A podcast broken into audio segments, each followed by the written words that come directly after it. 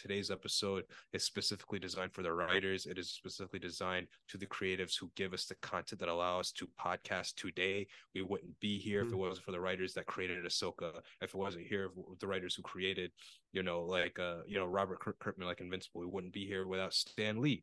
We wouldn't be here without these creatives, right? And that is what the forefront today's episode I want to talk about. So that one episode of She-Hulk, I think I believe he got paid just under four hundred dollars. Like across the Spider Verse, right? We all love that film, but look at the behind the scenes. Look at how many animators left the project. Yeah. But to create a piece of art, to create quality entertainment, that, that that's a whole another beast, bro. So yeah, they proposed that the background performers should be able to get scanned, be paid for one one day's pay, and then the company would own that scan, own that person's image, likeness, and should be able to use it for the rest of eternity in any project they want with no consent and no compensation. What's a strike is not a strike if it's convenient for the people you're striking against. A strike mm. is supposed to be disruptive.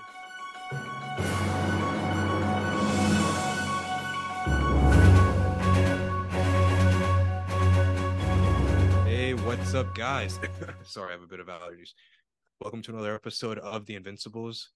I just messed up the intro, but you know what? We've done the intro for so long. You guys, you guys know who we are. You know, I'm Zan. I'm Oli. And we're just gonna get into today's episode, man. Um, so let's you know let's just hit the ground running. There's been a lot in news with superman legacy with deadpool 3 with the the fate of miss marvel and the marvel mm-hmm. comics brand as a whole and really the implications of kamala being from inhuman to mutant um as well as our own thoughts about the industry and some comments that bob, bob Iger has made. But admittedly i don't know much of the information that is going on here. I'm a creative but i I want to be more informed. And that's why we got Oli here today. Oli, you know, all the facts, you know, all of the information. Today's episode is specifically designed for the writers. It is specifically designed to the creatives who give us the content that allow us to podcast today. We wouldn't be here if it mm-hmm. wasn't for the writers that created Ahsoka. If it wasn't here, the writers who created, you know, like uh, you know, Robert Kirkman, like Invincible, we wouldn't be here without Stan Lee. We wouldn't be here without these creatives, right? And that is what the forefront today's episode I want to talk about. Obviously, we'll talk about Superman Legacy. We'll talk about Spider Man and, and all, and all, you know, Kamala. We'll talk about all the nerdy aspects. But today's episode is about the hearts and the people behind the characters that we love. It is not ethical that companies are trying to to shut the writers' strike out, make them go broke, and then resume everything. But I don't know the specifics, and clearly from what I just talked about right now, I'm giving really vague you know descriptions because i'm just going off of twitter and stuff i've seen on instagram and, and google. So take it away bro. What is going on in hollywood right now? Give us the bare bones facts.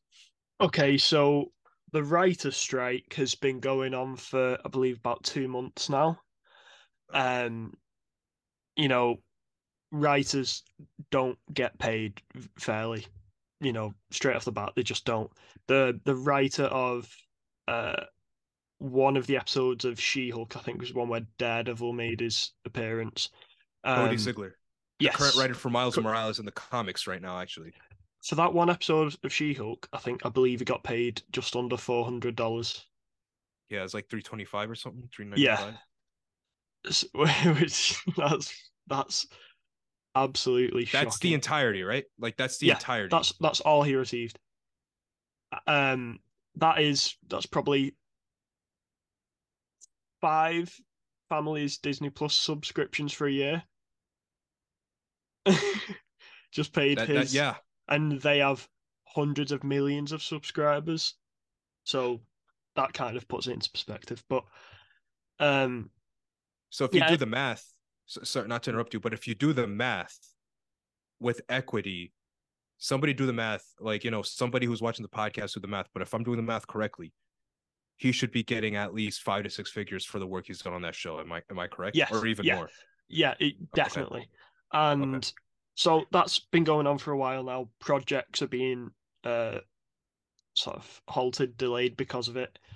Um, but and there's not all of Hollywood, not just like Marvel, right? Like this is yeah, yeah. Over. This is yeah, this okay. is over the complete the, the entire film industry and just before the uh, SAG AFTRA strike. I think that's how you say it. I've never heard it said out loud. So that's the Screen Actors Guild um, union.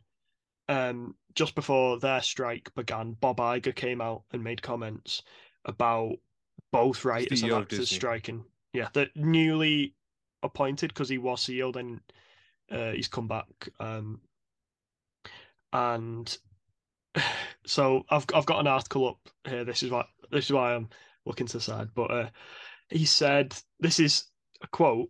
He said it's very disturbing the decision to go on strike. Um, we've talked about disruptive forces on this business and all the challenges we're facing. The recovery from COVID, which is ongoing, it's not completely back. This is the worst time in the world to add to that disruption.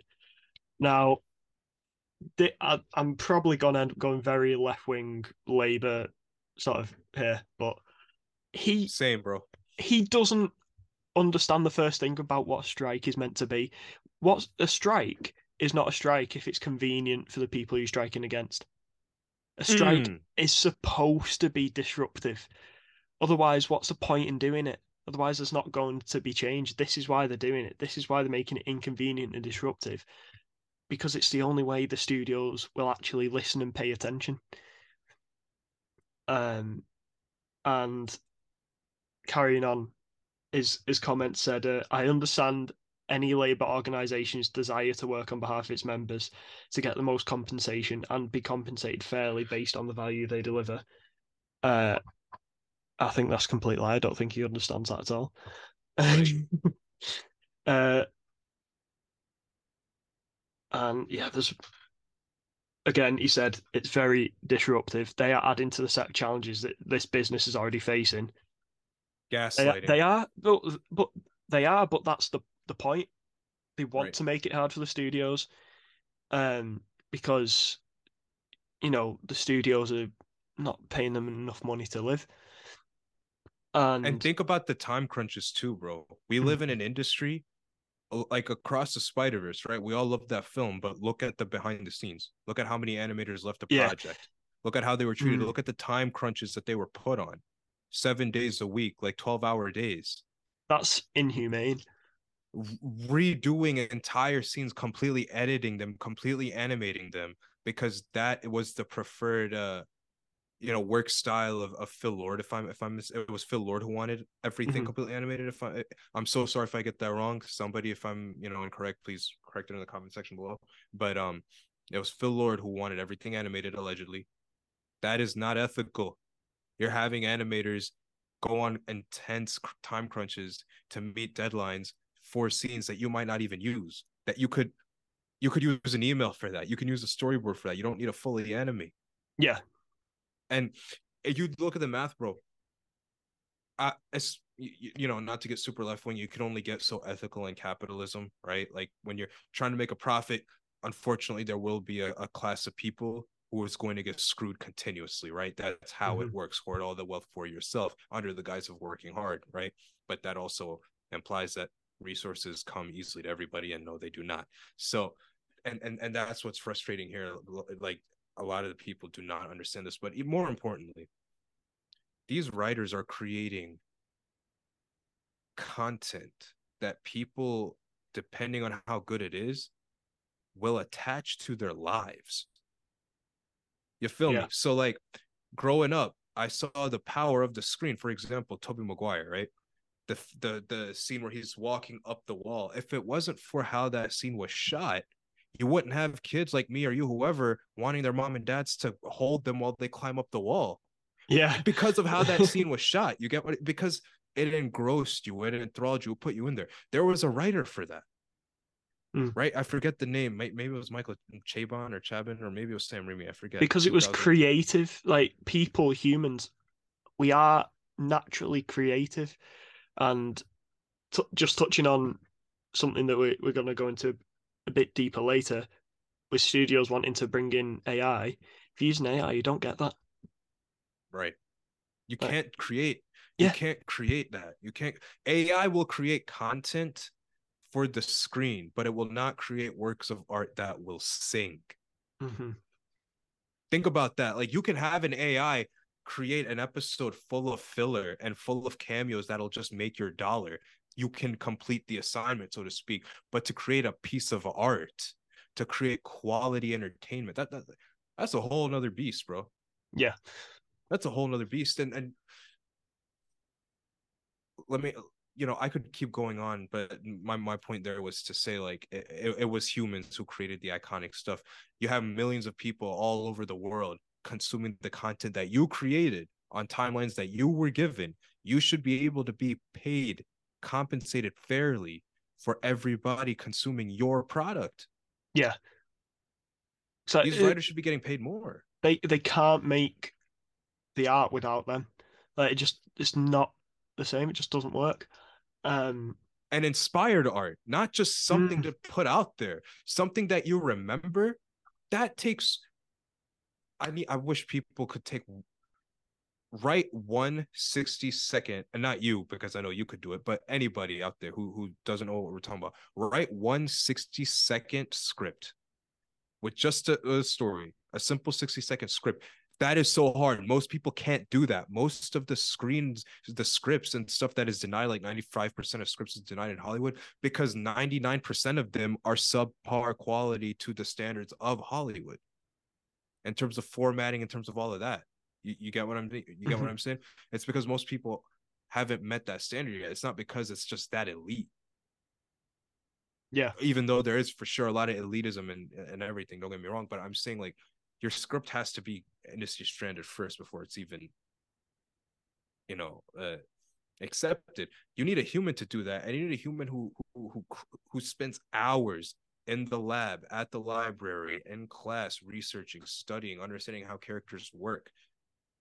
But in order to do your job in those hours you need food you need water you need peace of mind you need resources you need money for that the amount of effort that these writers put in to create pieces of art that we all talk about for years on end you should also be getting paid.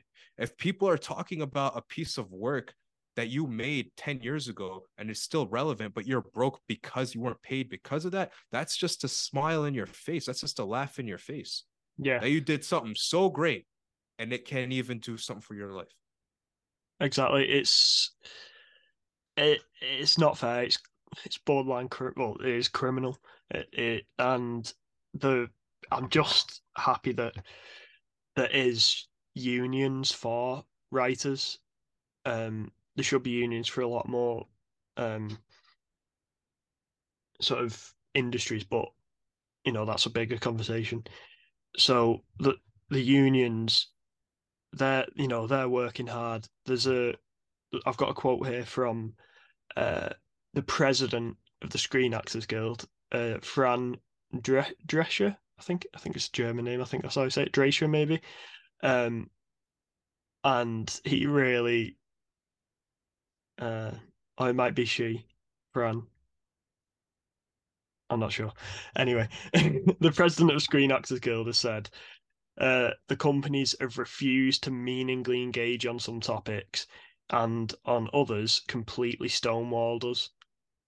So the studios just just aren't willing to engage with the the union at all. Um, and it says until they do negotiate in good faith, we cannot begin to reach a deal. Um, so it, this this is literally like three days ago as well. The studios are, are just point blank refusing to negotiate. And but, they want to create AI background actors, right? Yes. So yeah, um, in I think this. Let me just get an article up about this so I know what I'm. So I've got all my facts right. So eight studios told actors that they wanted to uh, replace uh, background actors with sort of we wanted to scan them. Um, was it? I think it was the studios proposed to Screen Actors Guild. I think it. I think it might have been some deal that they offered. Um, this wait, this is a deal. I think. I think it was. This was the CEOs offering an olive branch to the actors, replacing them with AI characters. Um. One second. Know, this is some crazy stuff. So guys. it was in it. It says the uh, what's his name? The chief negotiator of the Screen Actors Guild. So he he, he will he, he'll be negotiating with the studios to work out a better deal for actors to be offered by studios. And a proposal from the studios was that um, background performers should be able to be scanned, like digitally scanned, get paid for one day's pay, which as a background actor, I, I remember when uh, I actually applied to be an extra in the Batman. I know how much they get paid. It was, I think it was about 100, 200 pound a day. Okay. Um, I didn't become an extra in the Batman, obviously, because I would have already mentioned it in the podcast by now. hey, Bat- Um, Batman too, bro. Batman. yeah. um, but uh, yeah, it's about I think I think it was roughly one hundred to, to two hundred pound a day, which what's that about 250 300 dollars. Um. So yeah, they proposed that the background performers should be able to get scanned, be paid for one one day's pay, and then the company would own that scan, own that person's image, likeness, and should be able to use it for the rest of eternity in any project they want with no consent and no compensation. That's the that is verbatim from the chief negotiator of the Screen Actors Guild. That's Um, an insulting deal, bro. They they made so- that deal trying to be insulting. Yes, absolutely. And just to put in perspective the uh, the effect a deal like this could have, I know it sounds bad enough already, but to really put in in perspective for people, there was a film in the nineties with Ben Affleck and Matt Damon. I believe it was a uh, the first time they ever uh, appeared. I think it was on screen together. They appeared as background actors. Let me just get the name of the film. So it was called Field of Dreams. It was a Kevin Costner movie. And they were uncredited extras in the background of that film. Uh, there was a scene of about, I think, 3,000 people in Fenway Park. And that was one of their f- their early roles, one of their first background roles when they, you know, they were very, very young. And that getting that part led them to meet people, led them to get more background work, led them to get auditions, and then to become the stars that we know today. You know, Right. Oscar winners. Ben Affleck, two-time Oscar winner. Um, you know, one of the best directors of his generation, arguably. Um, Yes. hasn't directed enough films, though he needs to. He needs to make more because I'm I'm a big fan. Um, Batfleck took a lot of good directing years from us. That's my hot take. Well, uh, uh, this is going on a bit of a side tangent, but the new production company that him and Matt Damon have opened together, which is backed by Redbird Capital, so they've got a bit of money behind them, um, called the uh, Artists Equity. What that will do is anyone who works on a film under this production company, even like the catering staff, they will get a share of the box office earnings of the movie. Which, you know, you'd think it'd be common sense to do that. You think that'd be common practice? It's absolutely not. Um, and Ben Affleck has vowed to only work on films from this production company for the rest of his career.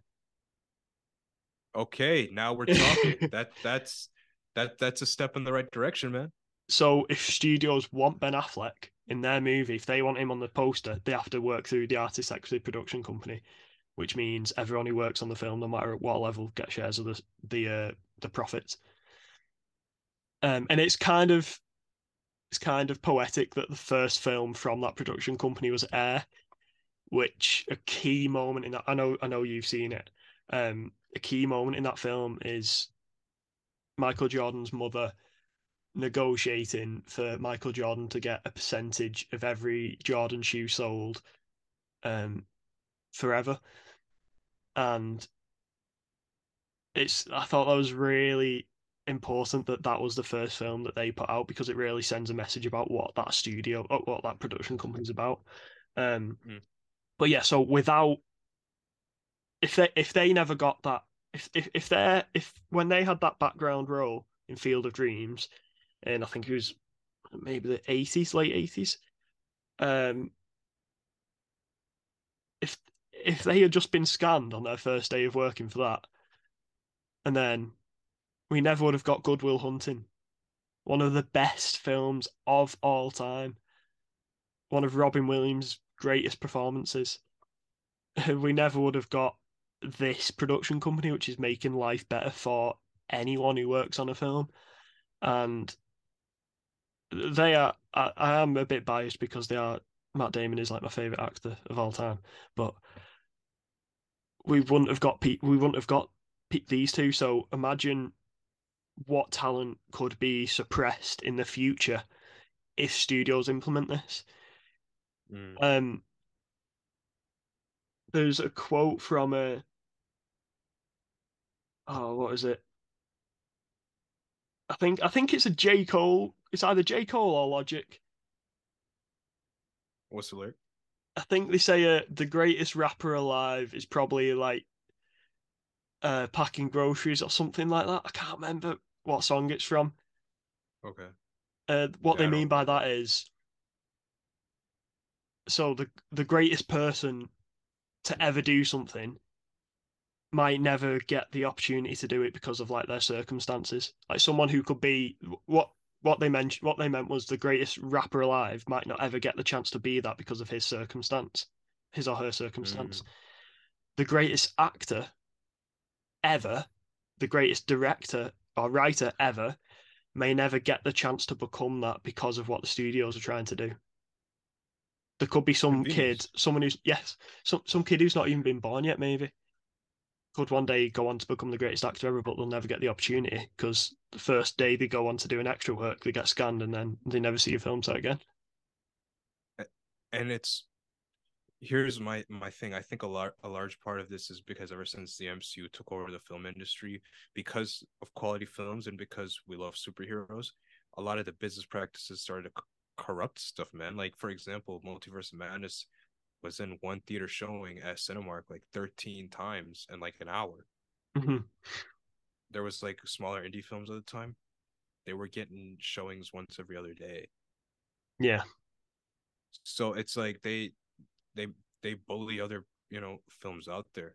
They they do and I I get you have to like, you know, be the big dog to be the MCU, but like come on, man. Like this is this is mm. unethical. This is wrong, man. And then like you know, because fans want to see the films, the comic book movies especially, as fast as possible when they want it right now, a movie every year, an overproduction of content. You need actors who can also act at that high, you know, consistent level with the um performances that we've come to expect with the MCU, but that's not feasible because, like you said earlier, they're not robots and they can't switch it on and off. Mm-hmm. So the solution to these companies would then be let's just make ro- ro- roboticized versions of themselves who can perform at that level without the the fatigue of a human might have and it's black mirror it's literally black mirror well yeah we're living in an episode of black, black mirror um ju- ju- just to touch on sorry ju- just before you say that just touch on something you said then about it, the indie films in cinema when they do get the opportunity to get a screening it's at like 12 p.m in the middle of the day when yeah. everyone's in work and no one's going to see it. Mm. Yeah. Yeah. Like, and then it, they don't make any money, and then it's a box office flop, and then yeah, and then studios meanwhile, don't want to make that those type of films. Meanwhile, you got films like Ant Man and Quantumania making a ton of money, but because it's just in everybody's face, not because people are dying to see this film. Mm-hmm. You know, I mean, and maybe that's hypocritical, you know, because the MCU is super popular in general audiences, but I guess my big issue was cameo culture has kind of forced a lot of these companies to kind of take these unethical practices, right? Because, for example, Luke Skywalker, you want a Luke Skywalker movie? We could do right by Mark Hamill, or we could hire an actor, or we can get a computer that won't argue with us, just AI. AI and will cost less. It'll cost less. And these films, what makes it so special is the relationships that you have on set Yes. You take that away. You take the human aspect away. these films make us feel something because of the emotion behind it. Like when Captain America told Bucky, I'm not going to fight you. I could, you know, you're my friend and he's getting beat up in Winter Soldier. Only a human could write that because it's mm-hmm. not it's not something too crazy. It's a literally just friends saying I'm with you till the end of the line. That's a that's a human universal feeling. Yeah. An AI can't write that, bro. An AI can't act like that, bro. This is ridiculous, man. It's it, it's stifling. It is well. It's not even stifling creativity. It's just not even letting creativity happen in the first place by implementing things like AI when the film industry is already sort of not in the same place it was 10 20 years ago because of like streaming services streaming services aren't maybe they're some of the practice is unethical but i think streaming is just an evolution of the way we consume content. I think it's natural. But um when matt damon did his hot ones interview he said that um say he goes he, he's he's making a, a film with a studio with you know he's he's a producer. And um say the film was going to cost 50 million to make uh they need another 50 million on top of that for like uh marketing promotion advertising things. And then um they have to pay you know distributors you have to pay people to you know like cinemas and things like that. And a film that initially would just cost 50 million to make they have to earn i think he said 200 million at least at the box office to make a profit. I maybe butchered that. I'll include a link to the interview. Uh, but no but that math adds up yeah but and he said back in the day back in the late 90s when he was making films like um i've got a list of all his films there so uh get them right because we do things correctly here. We get our information correct on the Invincibles. Uh, films, these these are films that he said like the film type films he'd love to make, like Rainmaker, School Ties, um, and Rounders, things like that. And all those films that, like you know, like the Robin Williams type of films, like Dead Poet Society movies, like that, incredible movies movies that really have an impact on you as a person that really mean something, they could afford to make them back then because they knew six months after the theatrical release, they could afford not to make the whole money back on the theatrical release because they knew six months later have another huge chunk of money come from DVDs and uh, VHS. Now they don't have that anymore. Only nerds like me buy the physical copies. but um, as you can very clearly see that's probably about five percent of my whole collection. Hey, but, but hard copy companies can never take it away from you. Yes, yes, I own that. I own them. Um, you don't own the films you're watching on Netflix.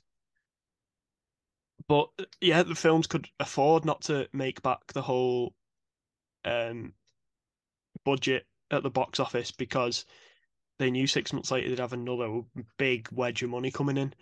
But now they don't have that if they if say a small budget, you say small budget, fifty million is still a hell of a lot of money, but re- relatively in Hollywood, a fifty million film compared to what fil- type films are coming out now, that's a, that's a low budget movie. A 50 million, the fact a 50 million dollar film would have to make 200, 300 million just to become to even begin to make profit. Right. Say Dead Poet Society was released today that film makes nowhere near 300 million in box office. I, I don't think because, because because it's also like you're pricing out ter- certain genres of movies. Mm-hmm. You're not going to have a romance movie that's like a hundred million dollar budget. That's superhero movies, and yeah. that's what people go to see the most. So you're literally, I guess, the natural evolution of it is is like other genres are getting priced out. If you want to make an indie mo- uh, comedy teen movie, good luck with that, buddy. But if you mm. add a superhero to it, oh, now we're talking.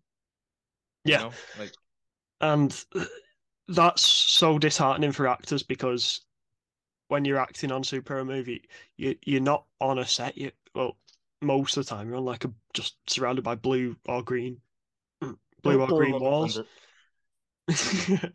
um, and uh, you know, actors like like Matt Damon said, he loves making those type of films, but he can't make them anymore because of how the industry's changed. And that was before studios started getting obsessed with AI. So actors are already sort of they can't make the films they want to make anymore. And studios making it even harder for them.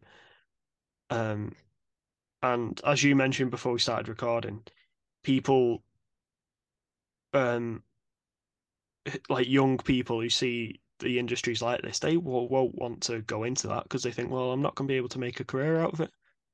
Right. It's not and sustainable. Then, why? Why do yeah. this? And then maybe somebody who could go on, as I said before, somebody who could go on to be the best actor ever will never do that. It's sad, man. It's disheartening. Yeah. But do you think this strike will be successful? What do you What do you hope for? The- um, what, what do you think feasibly will happen? Well, Bob Iger and the studios have been like, um, we're just going to wait it out and people start losing their homes, which that's just evil. That's pure evil. Um, and it just it's a matter of who breaks first, really. You know, praying it's the studios because, as we know, they're obsessed with money, and apparently they're losing tens of millions a day with both strikes ongoing at the moment. So but uh, does you know, that hurt them? Because that is an insane amount of money, but look at how much they probably have in the vault. Yeah, exactly. Um, uh, I'm Bob Iger is making 25 million a year. How? He doesn't need to earn anywhere near how? amount of money. Take, take How do you make 25 million? Cut his paycheck by 20 million and pay the writers. Dude, that's my message to Bob Iger. Yeah, I mean, listen, like Bob Iger the one the first thing that comes to mind bob Iger is he's the guy who made spider-man back in the mcu so i will give him that so if you mm-hmm. want listen if arsene wenger was making 10 million and arsenal was trash okay i do see that okay bob Iger should make at least 10 to 12 if arsene wenger was making that at arsenal Bob Iger can, especially when he made a success with the MCU. And I know that's a horrible analogy. I just kind of wanted to piss off some Arsenal fans on the on the video, but like also Wenger out blood, you know, Wenger out. Wenger out blood. Like, also, it's time no to go. and, you know, for DT, it's time to go to prison. Uh, uh, uh, I love me some Arsenal fan TV, man. I, I, love, I love, I love Arsenal fan. I wonder if Arsenal fan TV are, are comic book nerds. You know, I, I oh, I bet some of them are. Some of them are. Yeah, I got. I want to hear. I, w- I want to see Claude in the Avengers Infinity War premiere. Like, I want to see oh, like, Claude. Action. He probably rest in peace, legend. Um. Anyway, going going off topic, but um, yeah, no, I twenty five million is insane. Mm. Absolutely insane. And he's just extended his contract. He was meant to only be working till the end of this year. He's now working till 2026. So do you think nothing's going to change as long as he's in charge? Uh, well, maybe, but with when when the right the Writers Guild strike, it happened 2008 as well. Uh, but the the writers' strike and the Screen Actors Guild both going on strike together when the industry's already struggling from like still feeling the effects of COVID, that should have a real, real impact.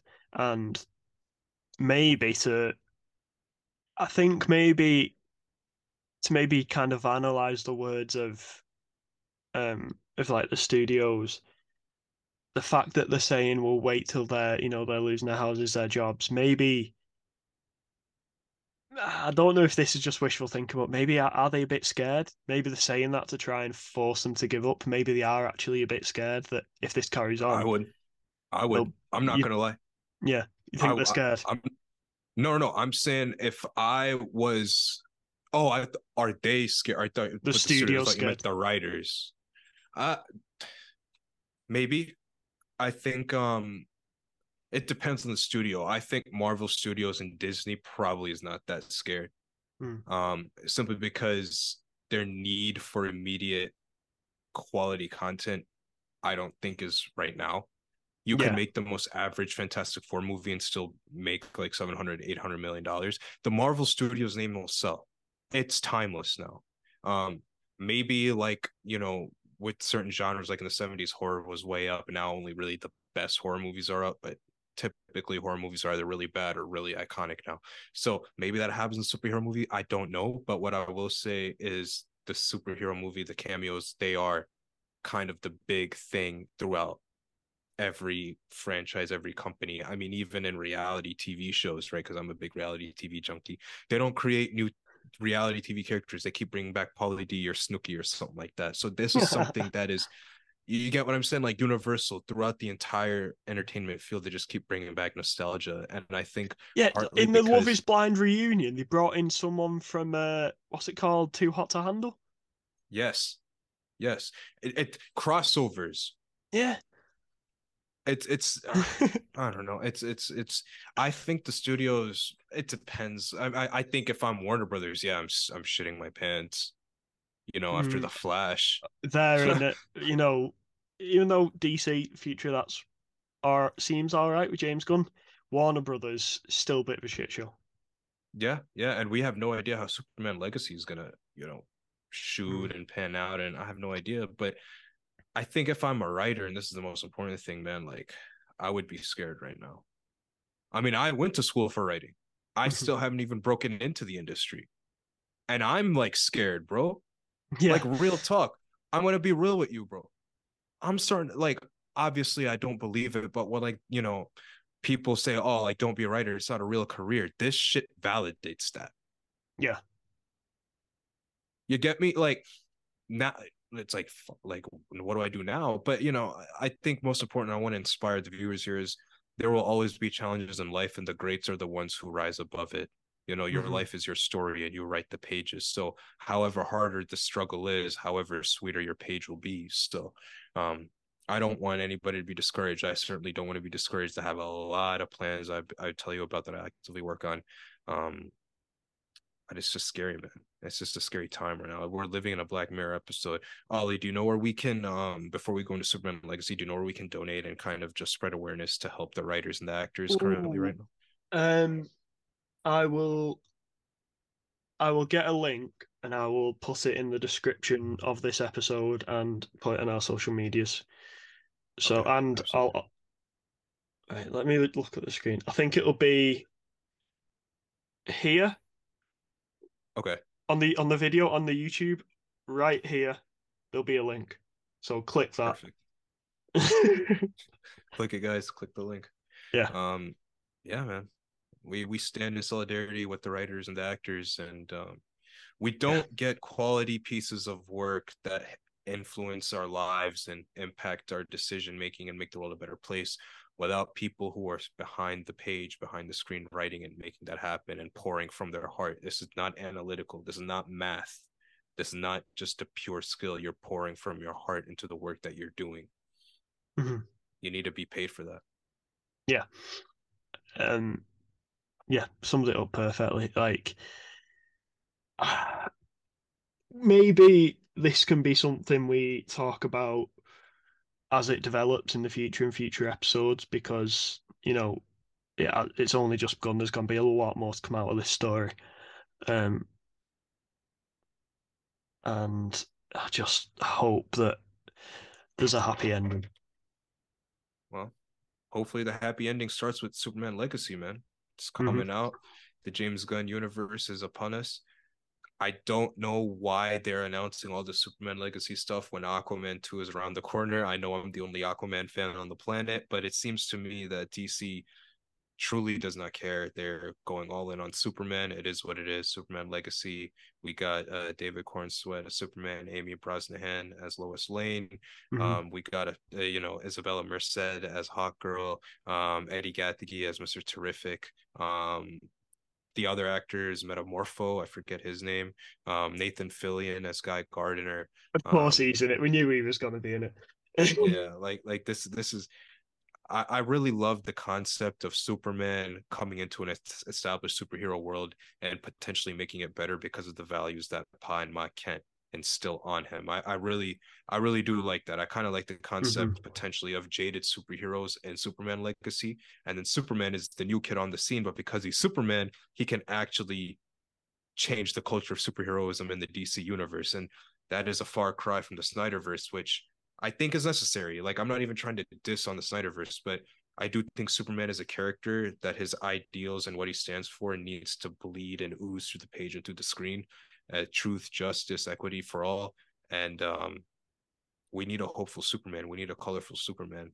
Mm-hmm. Um, I think James Gunn's going to bring it, but in light of all that, you know, the writer strike and everything, what do you think is going to happen in this movie? And I'm not talking plot points. I mean, sure, go ahead and talk about you know what you would like to see but i mean more in terms of like do you think the movie's going to get pushed back do you think there's going to be creative changes do you think um you know the cast like like what do you think realistically is going to happen with superman legacy or is it safe from all of this like um well the it's still it's not even in pre-production yet is it because they're still casting yeah so yeah they're still yeah it's still casting it's still working on the script so still very very early stages he's given a year for the release, but he's not given like an actual date.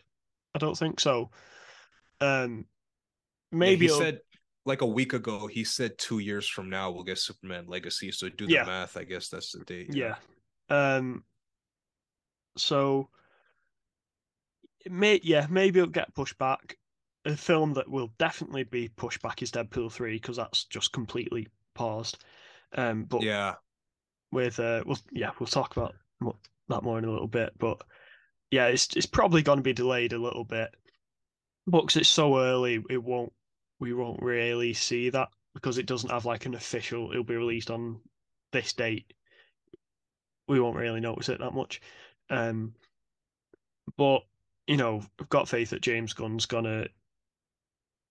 He's he's gonna because he's the CEO of the DC studio or whatever it is so he you know he has the authority to push back against the studio if they try and force him to use on unethical practices or whatever or to get stuff done in a short timeline yeah. that doesn't um doesn't treat the actors very well um and one thing I am excited for is just I'm excited to have a good Superman film. yeah, yeah, it's, too time. long. It's been it's far been too, long. It's been about forty years. Man of Steel doesn't count. Superman Returns as a as a kid loved it. As I've got older, I was like, eh, it's alright. But there are moments, there are WWE moments, like moments yes. to cheer for the movie.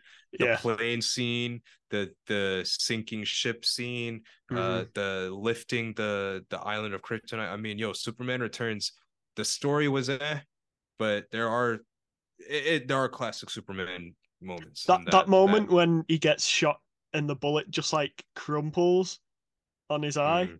Oh, that's sick. and that's what I love about the character Superman. The concept of somebody's being so powerful who can destroy literally everything, and he doesn't because he's genuinely a nice human being, and that is never going away listen, in a world full of nihilism and this is, you know, corrupt and that's corrupt and the elite are out to get you and the matrix system, the third, we need a Superman movie that can remind people you can be hopeful, you can yeah. be cheerful and not be oblivious to the world around you. You know, be, being Superman is not just being blissfully happy. It is acknowledging the problems in your world and still making the world a better place and succeeding. That is Superman. That is Superman. So you know, and that's universal.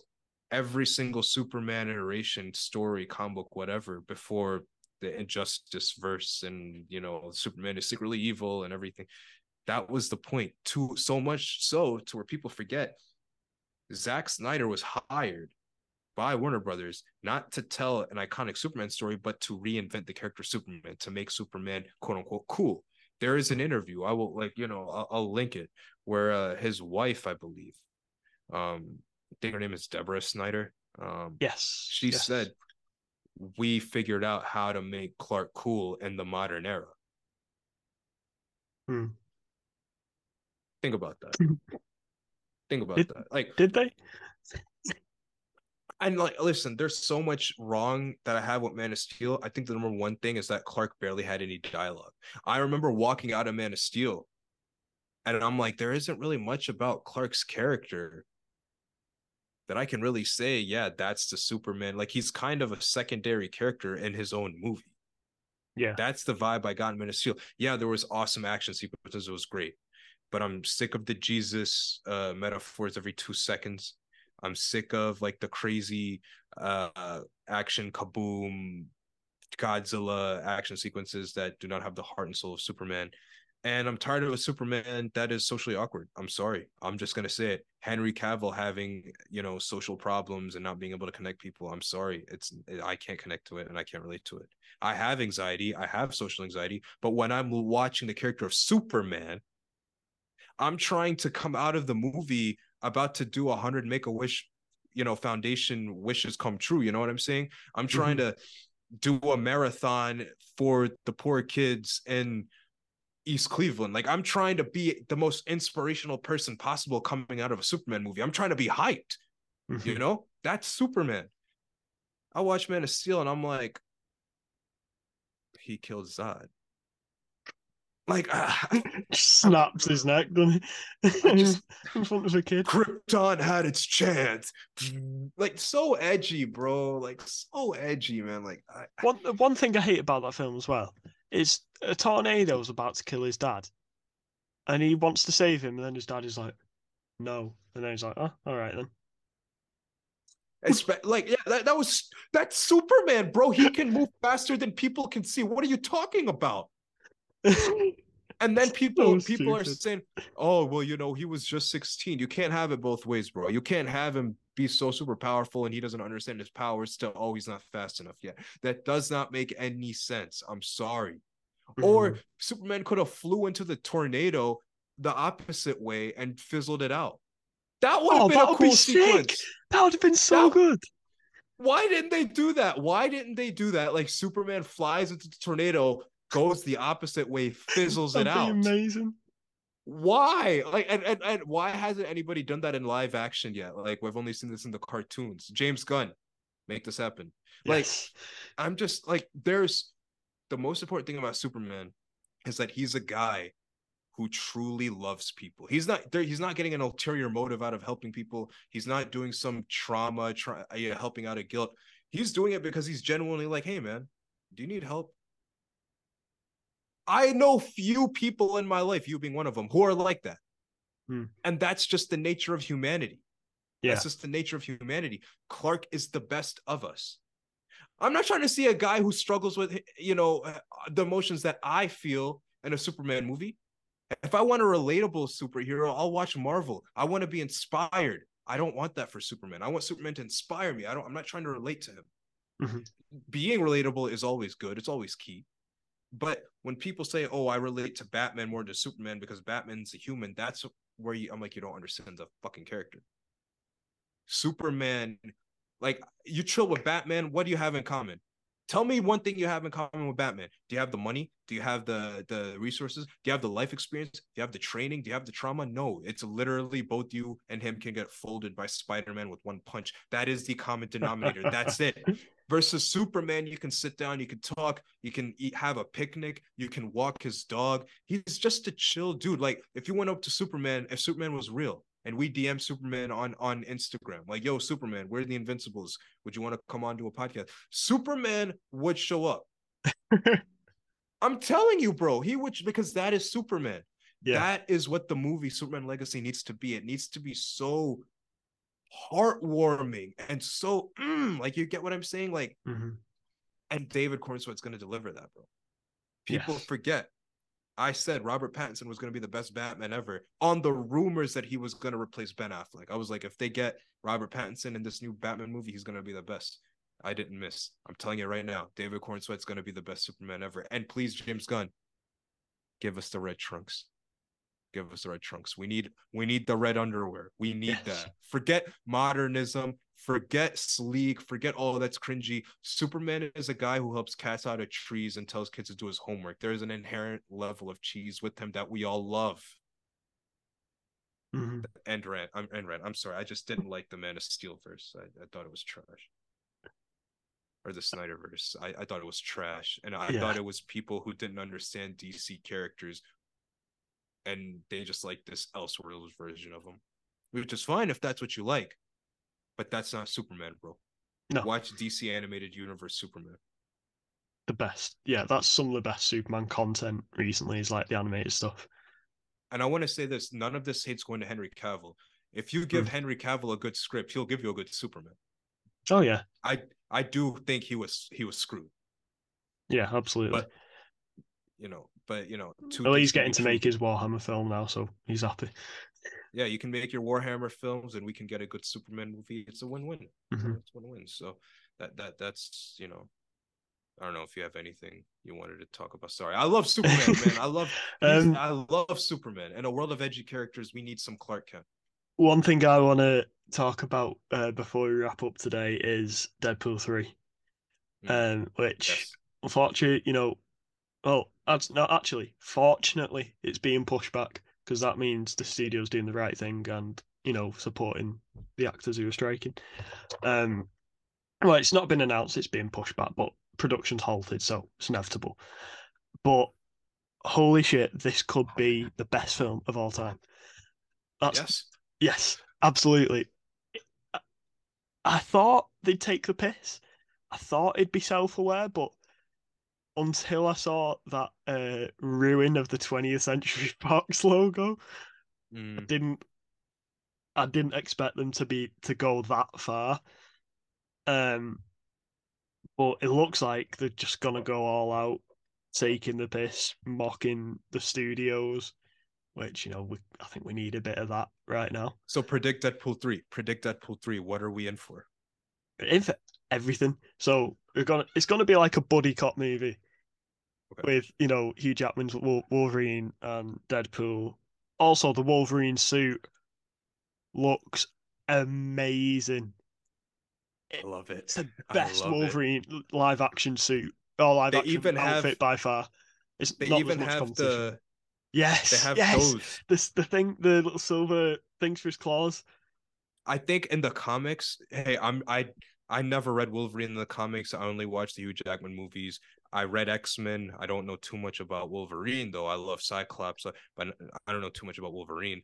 Uh, but to to the people in the audience and to Ollie, you too, that was the government, right? Like they made that opening in his hands, so the claws can Um, just go in and out without the skin constantly breaking. Because in the movie, they just showed Oh, the skin I- don't actually know. breaks. I'm pretty sure it's an opening that they I think- is synthetically made. Okay. Yeah, I think because in the movie they one that'd be kind of, but two, Mm-hmm. um, it's a way to outsuch the character when Wolverine uses his powers, it hurts, thus reminding him that he is a vessel of hurt, thus affecting his mental health. So they made it work in the movie. It was actually quite smart, and the comics kind of should have done that. But yeah, they're going with that this time around, which I thought was interesting. I thought that was awesome. Yeah, or maybe I'm going too deep into it. No, no, I think I think that's cool. I like that. Actually, I didn't know that. Um, it does look. It, it's it, it's you know, there's a, a lot of modernizations of classic costumes that are absolutely terrible, but I think this is an absolute perfect example of when it's done right. Um, you know, it is a callback to like the old comics, the '90s animated series, which is phenomenal, which we're getting more of. Yes. Yes. Um, yes.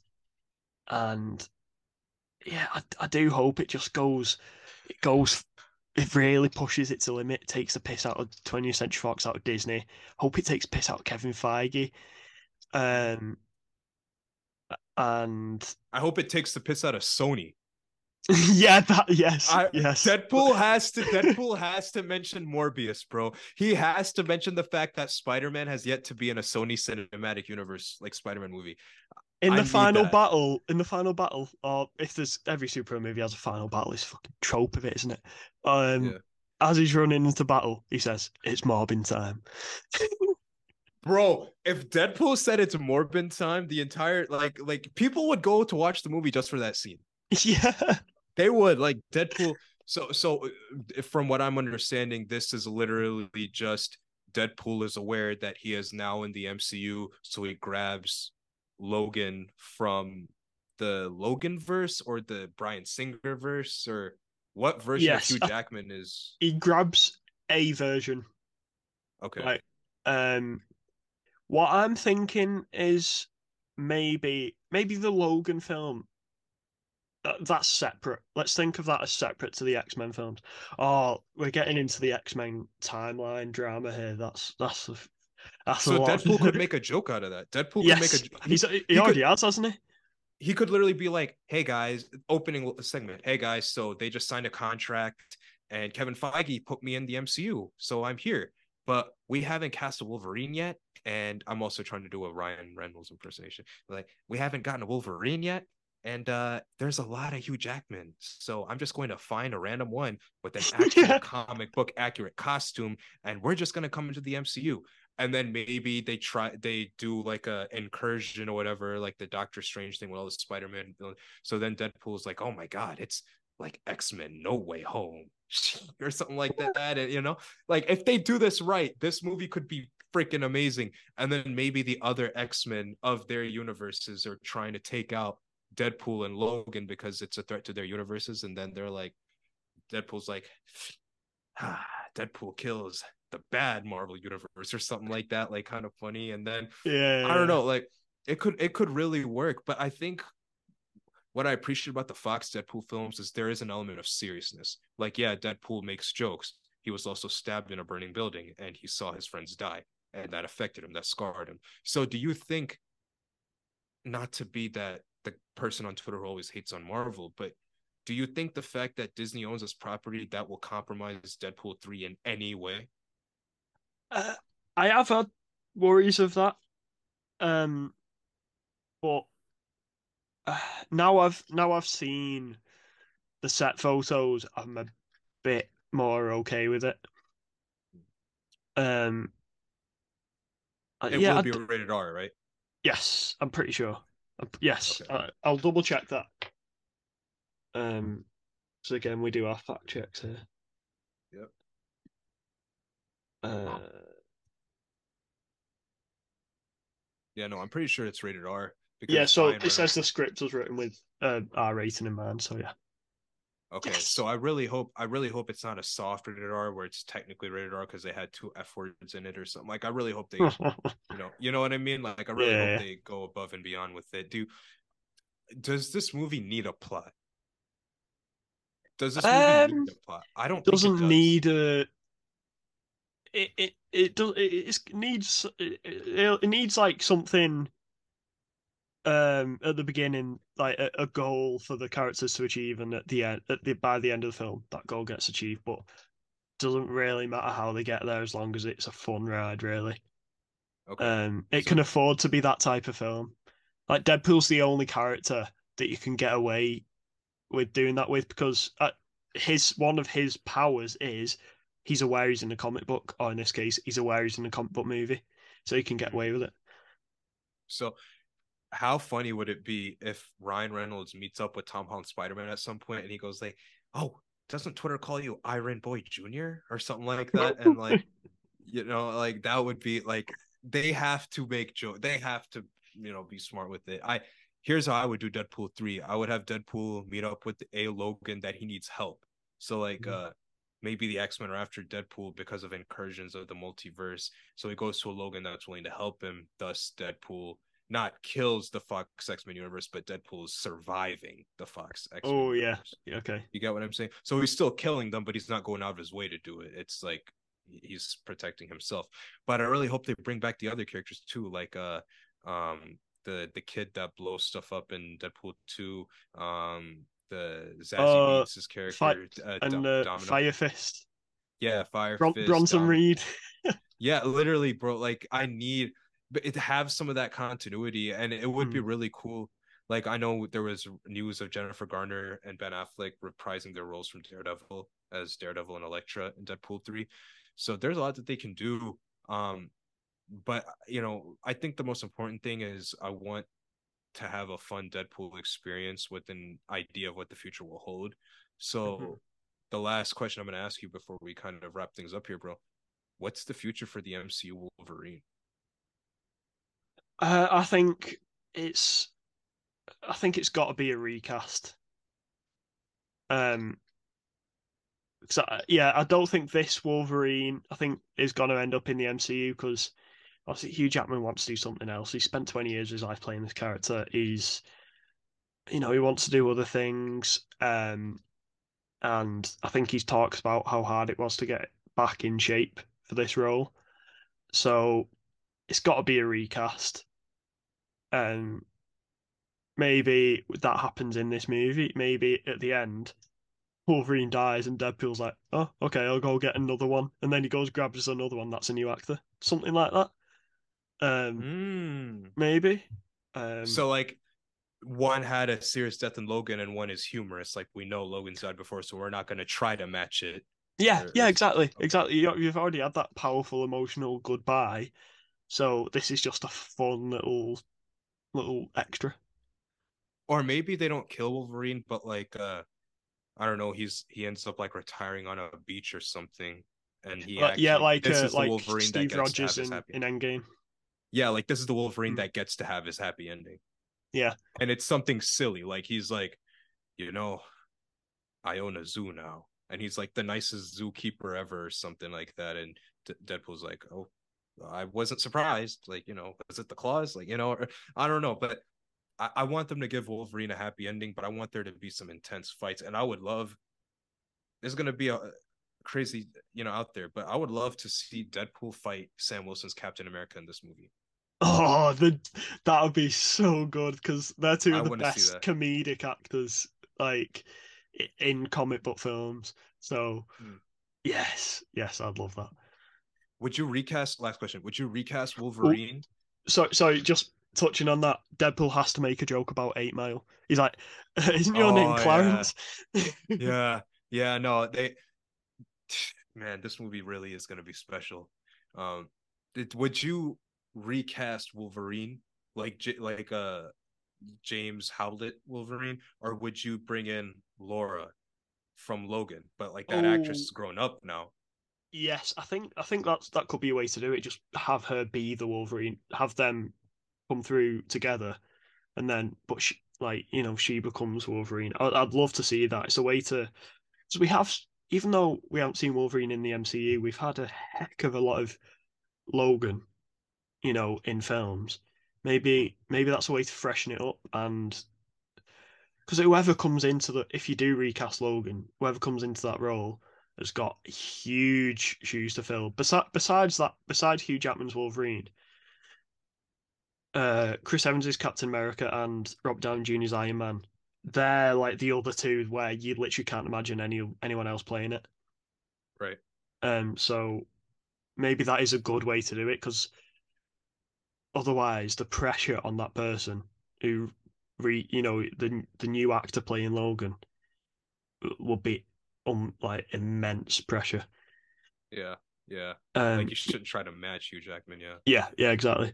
So yeah, I, I actually I'd really like to see that. I would, and you know, she's yeah, she she is grown up now. Let's. How old is she? Actually? She's got to be like sixteen or fifteen. Like she's still yeah, a kid, she's but was she's she like about yeah. was she like 10, 11 when Logan came out? Or was it she younger? like nine. Yeah, I thought she was like What- nine. what was it? What's she's got there's there ain't no way she's like older than seventeen. Like she's still a kid. Eighteen. Okay, yeah, same same thing. She's still a kid, but yeah, okay. Like, um, Okay. Yeah. So, yeah, she could easily play an adult. Um. but see what the- version. I would really want Tom Holland to speak to her Mhm. before we have another young actor join the MCU, especially what he talked about Hollywood and how it's draining. That's my Mhm. only like I, w- I would really appreciate if like Tom Holland reached out if that w- if he knew and was like, Yeah. "Yo, before you join, understand like this is this is a, this is a machine, you know." Um, good stuff. Like, it's a lot of That Tom Holland interview was fascinating, by the way. Like, if you haven't watched this Yeah. Tom Holland interview with uh, was it the Jay Shetty, Shetty. podcast? It's absolutely fascinating what he talks about. Like, uh, you know, his alcohol addiction, his problems with Hollywood. It's a must watch for any anyone really, but especially Marvel fans. yeah. He's a genuine human. He's a genuine Mhm. human being. Tom Holland. He's a good guy. He's a really good guy. If he retires from Spider Man, I while it would be like, dang, you're just getting started, really. Um, I don't blame him because mm-hmm. with the amount of work that he's put in, he should have been farther in the Spider-Man character, and I, I sense that there may be some frustration. Yeah, I, I don't know. I'm speculating, but uh, yeah, man, this is this is. uh Do you want to say anything else before we sign off? Um, support the unions. Of course, of course, that's what it's all yeah. about. Not just actors. In the UK, we've got the railway unions. We've got you know you teachers unions. Just support them. Mm. If you know someone in your family who what who's part of a union, who are fighting for something, who are striking, donate. Just support them. Yeah. Hmm. Don't don't be a conservative cuck. Don't be a dickhead. Like you know what I'm saying? Not to be, you know. Don't be a Tory. don't be a yeah yeah. Don't don't be a Republican. You know, like I don't know. we, might, we might get people who like you might you might get people that hate us here for that. But listen, you can't be a fan of Superman or Captain America and then be Tory or Republican. That makes yeah. no sense. And like this is our podcast. We can say what we want. If they want to chat shit about right. shit like that, make your own fucking podcast. Yeah, make your own podcast. Right. Yeah, that's what we're talking about, bro. we're the invincibles and nothing lets us go down. But yes, that's another episode. Um, good stuff today. You know, it's you know, I, I just want to say one thing, you know, um, coming from my culture and my background too, this might be the ammo um that some people in the older generation might use to say, hey, you shouldn't go into the arts because they're not paying their writers well. When the real conversation should be, if you're good enough to make a difference, you're going to get paid your worth. Mm-hmm. How we view the world changes the world. How we view the world changes the world, man. But this has been the Invincibles podcast. I'm Zan. I'm Oli. And see you guys next time. See ya.